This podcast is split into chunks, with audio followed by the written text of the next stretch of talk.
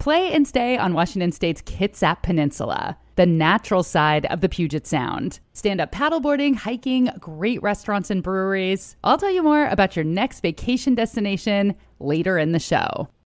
KIRO, Seattle.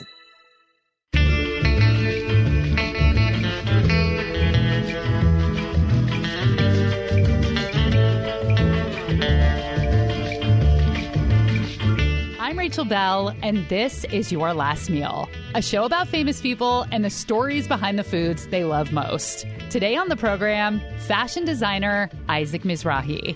Isaac started selling his designs at high end New York City boutiques when he was just 15 years old. He officially launched his brand in 1987 and quickly became one of the biggest names in American fashion. Isaac released a charming book last year called I Am, a memoir that I just absolutely gobbled up in a handful of days. And speaking of gobbling up, Isaac loves food and cooking, but he will always choose something classic over something trendy. She also just makes like, you know, wonderful sort of newfangled muffin ideas um, because nothing is a muffin anymore, by the way. It always has to be like some hybrid between a muffin and a scuffin and a muffin and a shuffin and a, right? And nothing, I was going to say, what's a muffin idea? oh, you know what I'm talking about. Do not Yes. lie and say you don't know what I'm talking about. They don't make the plain old baked goods anymore. Yeah. Like it's a quassini. Right, It's a totally. croissanta. Quasinta. It's not a croissant. you see what I mean? Which Or is also your psychic's name, Quasinta. Right, exactly. Boom. Isaac's home base is in New York City, but he also has a second home in Bridgehampton, Long Island, which is where he sources most of the produce for his last meal.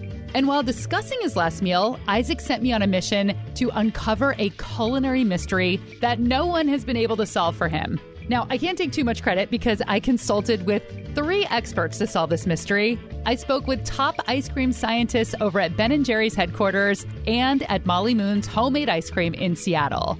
And I even checked in with the kitchen manager at Nestle for good measure. And I was handsomely rewarded for all of my efforts. We will talk about that much later in the show. But right now, my conversation with the most precious man, somebody who makes you feel really special when you're talking to them.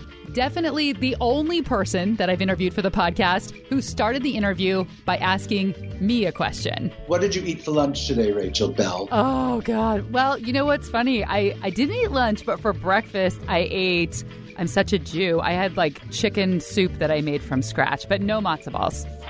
Wow, that sounds like an overachieving kind of breakfast, I darling. know. Well, I didn't make it from scratch today. It was leftovers. What did you have for lunch? Well, you know, I didn't eat breakfast, so I went for this like big kind of sandwich at Cook Shop. It was like delicious. It was roasted roasted uh, mushrooms and loads of cheese. Like I haven't had Ooh. seen that much cheese on a plate in a really long time. So delicious, and I ate every bite of it. It was one like a panini. Yeah. Did you Oh, even come scrape the cheese that had melted onto the plate off? I love the cheese yes, that I gets did. stuck. Did. You're sick. You're a sick girl, but I did. How about that? That's that's my favorite part. There's like this local burger chain here called Dick's, and I call it cheese paper, like the cheese that sticks to the paper when you open Oh, it. And I like to scrape it off with my teeth like an animal. Where's your novel? Come on, that's a real detail that would resonate with so many millions of people. Thank you. It's what I love. The um, is it called the preface or the forward to your book, where you're like, I Oh, just want to talk yeah. about the minutia, and I was like, please do. I know. That's next volume. darling. Yes, ladies and gentlemen, Isaac Mizrahi. I'm going to start by asking you a random question. I read this article, I don't remember where it was now, maybe the kitchen or something, where they came over to your house and they looked through your fridge and you had to comment on basically everything you had in your fridge. Um, Right. And which is like opening up your underwear drawer. It's like very vulnerable. and you had to make a comment on the fact that you had Worcester sauce in your fridge. And you said, it's like Granny's panties. What does that mean? Yeah. Well, that's that's a that's a phrase that comes from my friend Mark Morris. He always says, "Oh, it has a little bit of Granny's panties in it," which means it's a little like it's a little off tasting, a little like yeasty or fungusy tasting. Granny's panties. Yeah, exactly. It's it's it's the Mark Morris version of umami, Oh. possibly. Granny's Yeah, it could- panties, the fifth taste. right, exactly, exactly. the sweet, sour, like whatever umami and Granny's panties. Oh, it's so gross. I like it. Oh. Isaac grew up in Brooklyn in a conservative Syrian Jewish family and community. He was a hyper creative kid who constructed puppets for puppet shows and sewed clothes for Barbies. His mother loved fashion, and his father worked in the garment industry and gave Isaac a sewing machine for his 10th birthday. You know, I was bursting to make things and making things and performing and making puppets and eventually making clothes and doing shows, right? It was my escape from rather, I don't know, like a really unhappy childhood. You know, like I was an alien among my community and to some degree my family, you know, just a little bit to my family. I mean, they were they were lovely. Like I love my family, right? I also did female impersonations. I'm not sure if you got that far into the book, but I started doing those when I was like, you know, eight years old or 10 years old. I started doing Streisand and Liza and Judy. And, and there was a mixed reaction to that. And there was a mixed reaction to the puppet shows. You know, they didn't exactly know what to make of me you know, it was like, oh, what do we do with him, right? Like, I was so like effeminate and even then, like I had these tendencies toward the flamboyant. Isaac attended the Yeshiva of Flatbush, a religious school. But when he was in eighth grade, he had a very special teacher who recognized his talents, saw that he was struggling in this conservative religious environment, and she's the one that convinced his parents to let him audition for the High School of Performing Arts in Manhattan. This is the same school that the 1980 film Fame was set in. And then I was accepted into the drama department. And it was really just like a kind of turnaround in my life.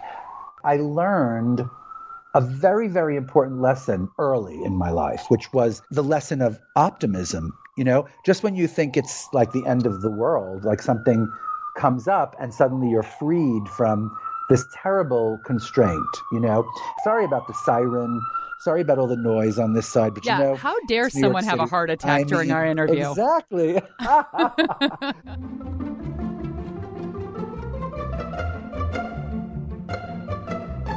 and you grew up kosher as well. So when did you Yeah. jump ship and jump into a big pile of shrimp? You know, it was it was at Performing Arts High School. That first year was just like layers and layers of culture shock and layers of guilt. Really, every time I came across bacon, I was shamed and guilted into, you know, right?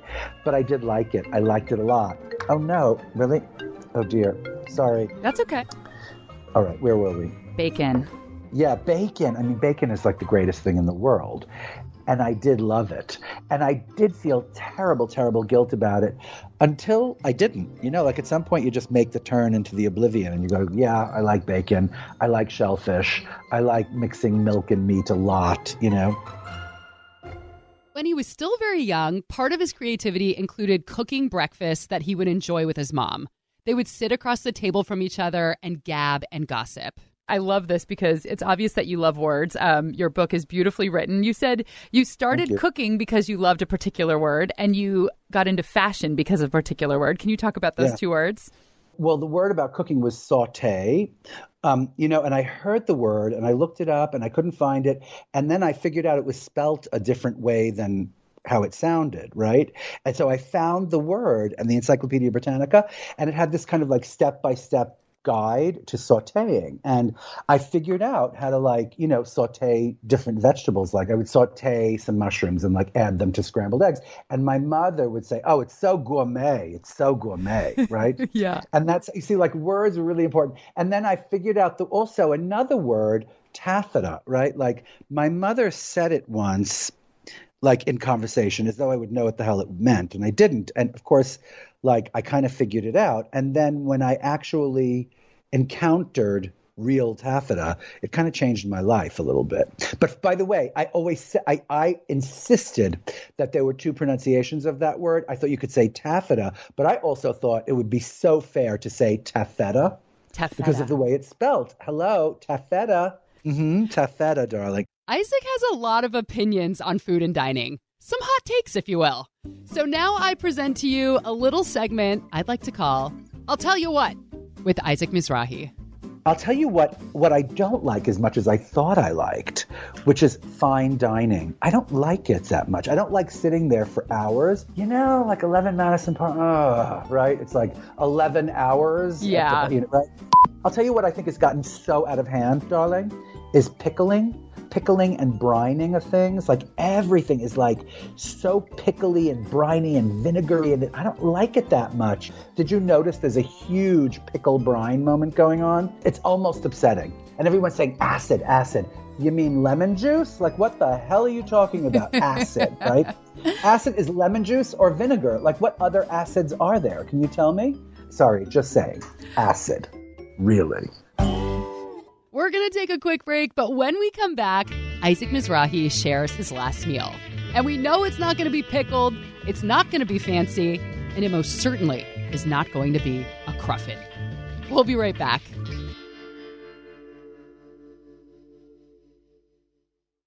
If you're a fan of naturally gorgeous, off the beaten path vacation spots with small town charm, you're going to want to plan a visit to Washington State's Kitsap Peninsula, where you can grab a scoop of homemade ice cream and stroll around the adorable European seaside village of Poulsbo, or walk on the ferry in Seattle and get off in downtown Bainbridge Island. And May is the perfect month to visit Bremerton or Silverdale, where you can get out of the city and into the forest in just 15 minutes for a beautiful hike. Enjoy a farm to table meal at Bremerton's Restaurant Lola, a black owned business. I really need to make the trip out there for their Creole brunch. And in the morning, stop by Saboteur Bakery for croissants that are so flaky and buttery, you'll think you're in Paris. There's also a gorgeous golf course in the middle of the forest, and there are several naval museums in Bremerton. Go to visitkitsap.com slash your last meal to learn more. That's K-I-T-S-A-P. Or you can find a link in the show notes. Play and stay on the Kitsap Peninsula, the natural side of the Puget Sound. If you like listening to Your Last Meal, you might like watching my new TV show, The Nosh with Rachel Belle. We just wrapped up season one, so there are four tasty episodes ready for you to binge at cascadepbs.org. In episode one, I convince an East Coast skeptic that Seattle now has fantastic bagels. And in the season finale, we go truffle hunting, just about an hour outside of Seattle. Episodes are a quick bite just eight and a half minutes long. So grab a snack and cozy up with the Nosh. Available anytime, anywhere at cascadepbs.org or find a link in the show notes.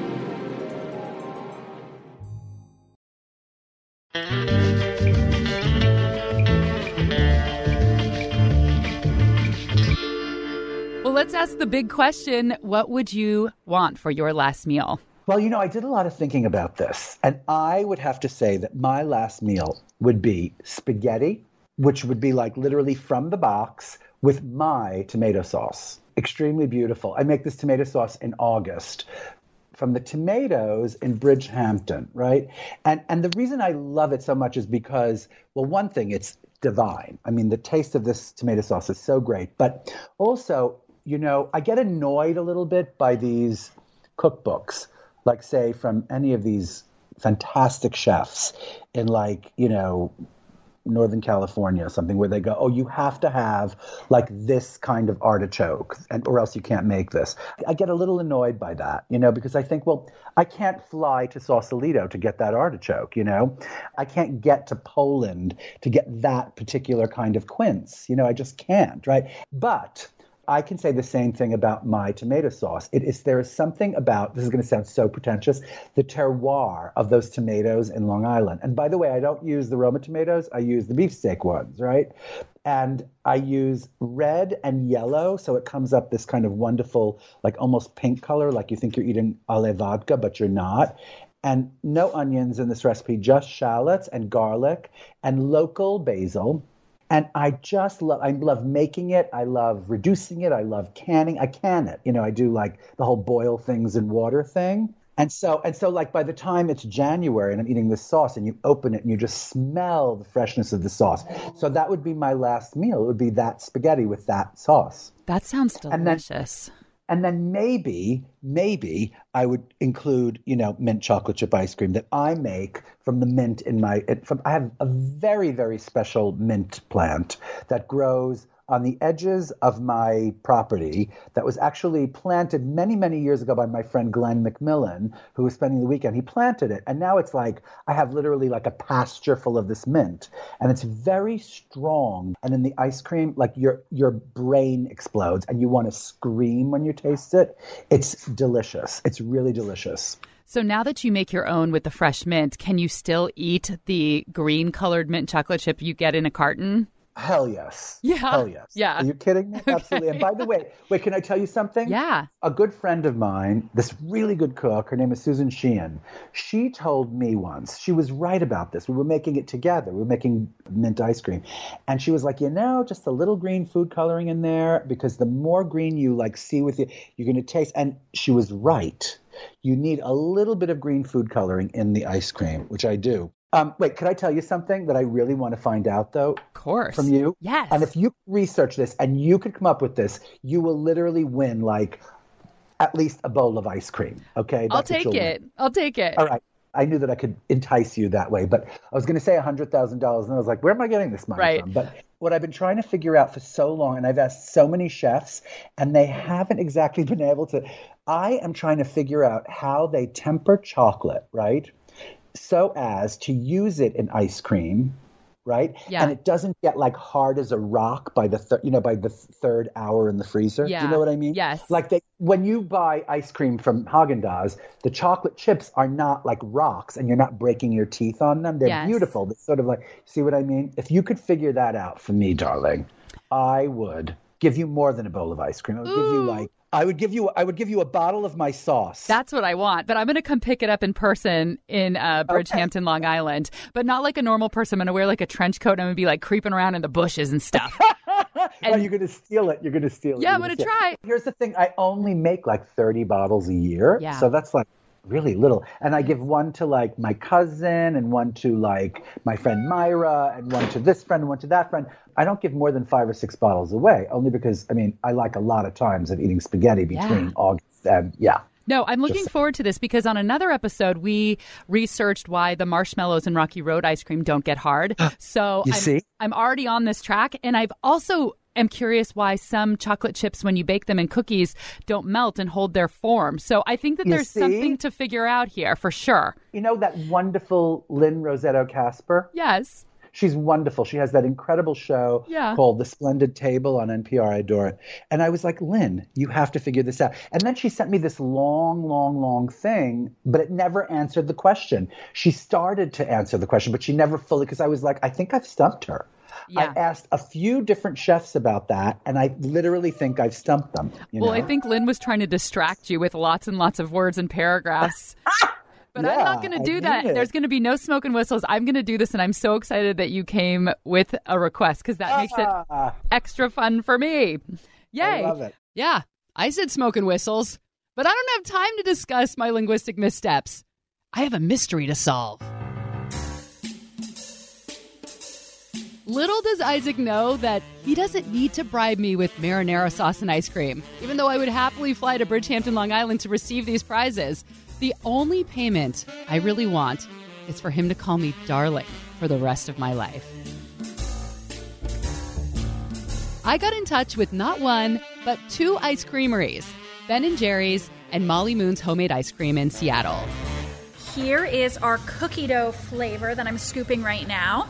And it is a brown sugar cinnamon nutmeg ice cream with our homemade chocolate chip oatmeal cookie dough that is made and cut in house. And it's super delicious. Heather Hodge is the head chef and manager of culinary operations at Molly Moon's. She conceptualizes flavors, she does R&D for new flavors, and she helps develop all of the components, the little add-ins that go into every scoop. I have a very specific question for you that comes from Isaac Mizrahi because he makes his own ice cream and he makes mint chip ice cream with the mint from his garden. And he wants to know why the chocolate chunks in ice cream don't freeze and like break your tooth and get super, super hard in the freezing process. The reason why it doesn't become hard as a rock is because of the fat in chocolate. Chocolate has a really high fat content, and fats are not going to freeze into a super hard, solid mass the way that a liquid would, like water. And adding even more fat to a chocolate creates an even lighter bite. Yeah, so we actually use a eutectic, which is a combination of two fats that result in a lower than expected melting point. So in our case, we take Theo's 70% dark chocolate and some organic coconut oil, and we combine those two to make a inclusion that we drizzle into our ice cream that is able to be really, really firm when frozen and crunchy and crispy when frozen. But when it actually gets into your mouth, which is about like 94, 95 degrees Fahrenheit, it melts really, really quickly. So you get the texture of the crunch, but a really, really nice melting point so you can get the full flavor of the chocolate. They use this same melted down mixture of chocolate and coconut oil as a chocolate shell topping, just like Magic Shell. And this mixture of chocolate and oil is basically what ice cream companies use to create the chocolate shell on an ice cream bar. Over at Ben & Jerry's, they use chocolate that's been combined with vegetable oil to create what they call a compound chocolate. We buy our chunks pre-made from Barry Callebaut. They're one of the world's largest chocolate manufacturers, and they've been doing this forever, so they know the requirements of ice cream people and what it needs to be. Our formula is proprietary to Ben & Jerry's, but it's how everybody does it. That's Ben and Jerry's flavor guru. That's what they call him, Eric Fredette, who's responsible for creating flavors like Tonight Dough, Brownie Batter Core, and Chocolate Therapy. It's kind of like talking to a celebrity. It's funny. It's ice cream flavors, but I feel like I'm talking to like a movie director or somebody who created, you know, Oscar the Grouch. It's like, you're the guy who created these amazing flavors that we all love. And Eric says they get four different shapes of compound chocolate to use in all of their ice creams. We get chunks, we get flakes, we get flakettes, and we get chips. Chunk is big and clunky and crunchy and hard. So some flavors get that, like New York Super Fudge Chunk. Cherry Garcia has a flake, so it's slightly thinner, it snaps easier. Chips go into mini cups or any item where you want to disperse the chocolate more evenly. You don't want to find a chunk, you want a little bit of chocolate pretty much in every bite. Eric says it's important to have chocolate that melts quickly on your tongue at about the same rate that the ice cream is melting. So let's say you're eating Ben & Jerry's New York Super Fudge Chunk. It's chocolate ice cream with white and dark fudge chunks, pecans, walnuts, and fudge covered almonds. And when you take a bite, you don't want the ice cream to melt away and leave you with this mouthful of hard, waxy chocolate chunks. You want the chocolate to melt at the same rate as the ice cream so you can enjoy all of those components at the same time. And chocolate plays an important role in ice cream, not just because it's delicious, but it's also used as a protective coating. If you want something to stay crunchy, or if you want to protect it from melting, like a, hard, like a candy cane piece would melt into a, a little puddle of goo after a couple of weeks in ice cream and that's called moisture migration. So moisture water from the ice cream itself will go into whatever you put in there. So I can put a, a dark chocolate sandwich cookie, like an Oreo, into ice cream and it's crunchy. But in a couple weeks it'll be soft because moisture will migrate into that dry cookie and it'll soften it up. But if I wanted that cookie to stay crunchy, and you use chocolate for that. Heather from Molly Moon says a lot of thought and engineering and science goes into making a pint of ice cream with lots of chunky add ins and swirls. I actually would love for the world to know how hard it is to put a caramel into our homemade ice cream. Not only does it have a higher density, so it immediately wants to sink through the entire tub of ice cream and go to the bottom of the tub, but getting that perfect temperature to pour it in, that perfect texture as you pour it in it's really, really tricky. And then getting that really, really nice swirl as well, where you get a little gob of the caramel with every single bite versus something that just melts directly into the ice cream and becomes more of a caramel ice cream is really tricky. When Isaac was asking me about the science behind chocolate chunks and ice cream, you might remember that I mentioned that I've always wondered how chocolate chips hold their shape when baked into a cookie. So while I was in this mystery solving mood, wearing my trench coat, my fedora, and the do-do-do-do-do-do-do-do in the back of my head, I also connected with Nestle's test kitchen manager, Meredith Thomason. Nestle invented the chocolate chip, or as they call it, the morsel, back in the 1940s. When you bake cookies and you use the chocolate chip, and everybody knows what that little shape is, when the cookies come out of the oven, I'm always surprised that they retain their shape. Of course, when you bite into it, you know, it's melty, but how does the chocolate chip not just melt into a puddle when you bake it? It's a great question. Um, and honestly, the story of how we came to the chocolate chip really does start with the woman I call the patron saint of chocolate chip cookies, Ruth Wakefield. Um, she and her husband owned the Toll House Inn in Massachusetts, and she would bake and cook a lot for the patrons of the inn. And in the 1930s, she happened to be making a recipe of her butter cookies that had chocolate and nuts in them, and she ran out of her normal baker's chocolate and she had a bar of Nestle semi sweet baking chocolate and she chopped that up and put it in her cookies. And when they came out, she realized that the chocolate didn't melt. And this was like the most amazing thing, obviously. Long story short, word spread of the cookies and they became an instant hit. And she essentially made a deal with Nestle that the rights to the recipe and the name Toll House, uh, she would sell to Nestle for a dollar and a lifetime supply of chocolate. So I think we're pretty much a grateful nation for her making this amazing transaction. Oh, no, um, though. So she got totally ripped off, this she, poor lady. She did. She did, but we all benefited, you know? Sometimes we have to make sacrifices in life. So, anyways, with that, um, so Nestle, you know, took over this idea of the chocolate chip cookie. And I think what happened was there was a need for smaller pieces of chocolate. People were kind of getting sick and tired of chopping up chocolate bars. So Nestle invented the the chocolate chipper, like w- what we like to say is the morsel, and that was a few years after she invented the recipe to begin with. And so our shape um, with the curl on top is unique to Nestle. So that being said, chocolate chips in general are made a little bit different than a bar of chocolate. Chocolate chips usually have less cocoa butter in them than a chocolate bar. So, cocoa butter is what makes chocolate more liquidy and less viscous. So chocolate chips have a higher viscosity than a bar of chocolate because they have less cocoa butter in them. Usually they also have some lecithin um, and more sugar and cocoa solids in them, and that also helps them retain their shape. But you know, the the cool thing about Nestle chocolate chips or morsels is that they also, when you bite into them when they first come out of the oven, there's this little pull or like little curly cue that happens. That's like the little melty part in the center. That's my favorite part. Um, and so, you know, we formulated our morsels to to have that that nice little pull and the soft center when they come out. But it's not a puddle, like you said. It still retains its shape. Well, there you have it, Isaac. I solved your mystery.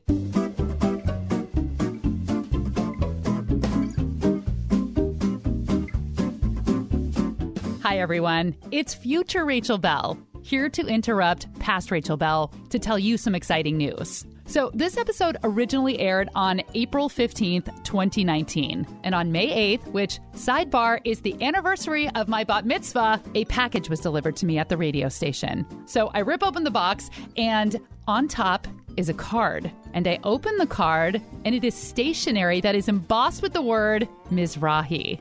So now I start getting excited and my heart is racing.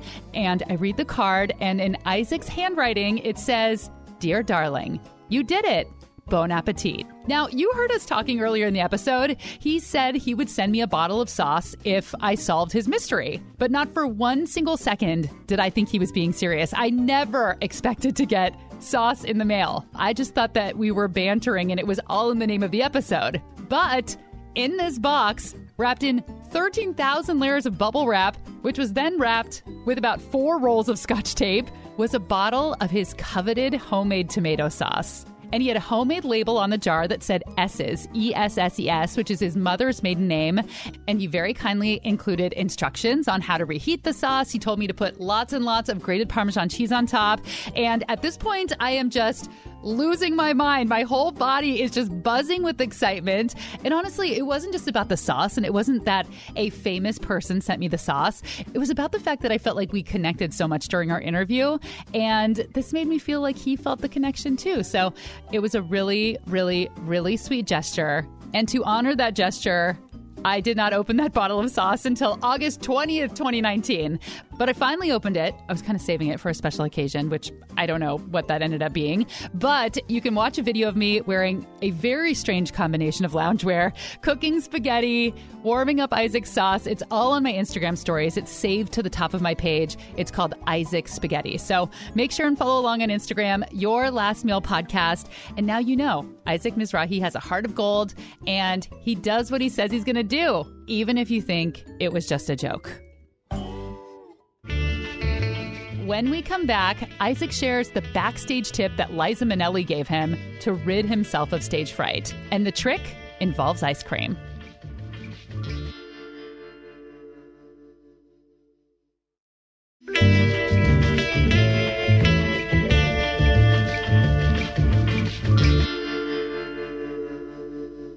Isaac Mizrahi wants spaghetti with homegrown and home canned tomato sauce for his last meal.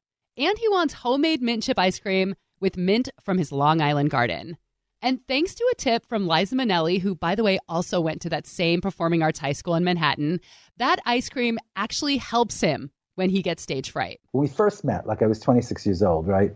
We were backstage at this event where she was giving me an award. And she noticed that I was really nervous because I had to speak. And she was like, Oh, you know, what's your favorite food? And I was like, Oh, my favorite food is ice cream, hands down. And she goes, Oh, what's your favorite flavor? I said, Oh, easy, easy. It's mint chocolate chip. She said, Okay, picture yourself in two hours from now, after this is all done, whether it's a huge success or a big failure, but you're in your bed eating a big bowl of mint chocolate chip ice cream. Like, does that, and then suddenly poof, like the stage fright was gone, you know, because she's right. It's not about success or failure or being nervous. It's about eating ice cream. It's always about eating ice cream. Well, why do you think that does work, though? What, what does it do to you psychologically that calms you? Well, it makes me think that, you know, that what is about to happen is of no import and that the most important thing mm. is the sitting in bed eating ice cream because that's really what I love to do. Yeah. Seriously. And by the way, I speak about that in the preface to my book that, you know, I'm not really a reveler. I'm not someone who looks at my life and measures it by achievements. I measure it a lot by, you know, sitting in my living room with my dogs watching The Real Housewives of Beverly Hills or something, eating what I now eat in replacement of ice cream, which is skinny cow bars. Yeah. Like, because here's the thing, they're like four to six points each. But of course, if you eat like three of them, like me, because I'm a mental case, you know, they be- it becomes fattening. But I am on Weight Watchers and I swear it's helping. And that was Isaac Mizrahi's last meal. Thank you so Yay. much. I could talk to you all day. I admire your confidence and just your whole humor and personality. I just think you're the best. Well, you're pretty darn special yourself. Thank well, you. It was a really whiz. fun day. You'll think differently when I'm in your yard with the trench coat. exactly. Stealing sauce. Thank you. All right, darling. Bye-bye. Bye. I never had to bust out that trench coat because a few months after this episode aired, Isaac invited me to his Manhattan apartment to cook a couple dishes together for his YouTube channel, HelloIsaac.com. Where did you learn to cook, Rachel Belle? You know, I grew up in a family that was very into food. Okay, I'm bored already. I think I overstuffed my tortilla. That's okay. That's one of my problems, overstuffing my tortilla. I got a lot of response of people saying, "You guys just connected. You had this magical connection." I feel like we have, we should maybe have a child together. East Coast, West Coast Jews. Yeah. It's going to be like the Biggie Smalls and Tupac, but of Jews. nice. You know, there's that saying people will forget what you said, people will forget what you did, but people will never forget how you made them feel. And Isaac is an expert. He's a professor at knowing how to make people feel special. You can watch the cooking videos that we made at hellorachelbelle.com. Just click on the video tab. Or you can find a link in the show notes of this episode. And don't forget to pick up Isaac's book, I Am a Memoir. Thanks to Heather Hodge, head chef at Molly Moon's Homemade Ice Cream in Seattle, and Ben & Jerry's flavor guru, Eric Fredette. Thanks to Meredith Thomason, test kitchen manager at Nestle. As always, you will find the original Toll House cookie recipe on the back of their bags of morsels. This episode was originally produced by Aaron Mason and me, but it was cleaned up and reproduced by Laura Scott and me. Our theme music is by Prom Queen. You can listen to her music, buy her music at promqueenband.bandcamp. follow along on Instagram at Your Last Meal Podcast.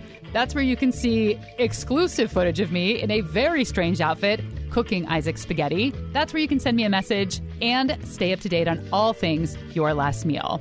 And I'm not sure how closely you listen to the credits, but if you do, you know that this show is made and marketed by only two people Laura Scott and me. So we can use all the help we can get. If you like the show, please leave a review on your podcast player or just easily tap out five stars if you use Apple Podcasts. That helps get the show out to more people. It's super quick and easy to do. Thank you so much. Woof. That's for you, Renee. I'm Rachel Belle, and this is Your Last Meal. You know, I only wear black because I'm so terribly vain, and all I ever think about or have ever thought about is looking thinner than I do. Yeah. You know? And though black cannot work miracles, it does help.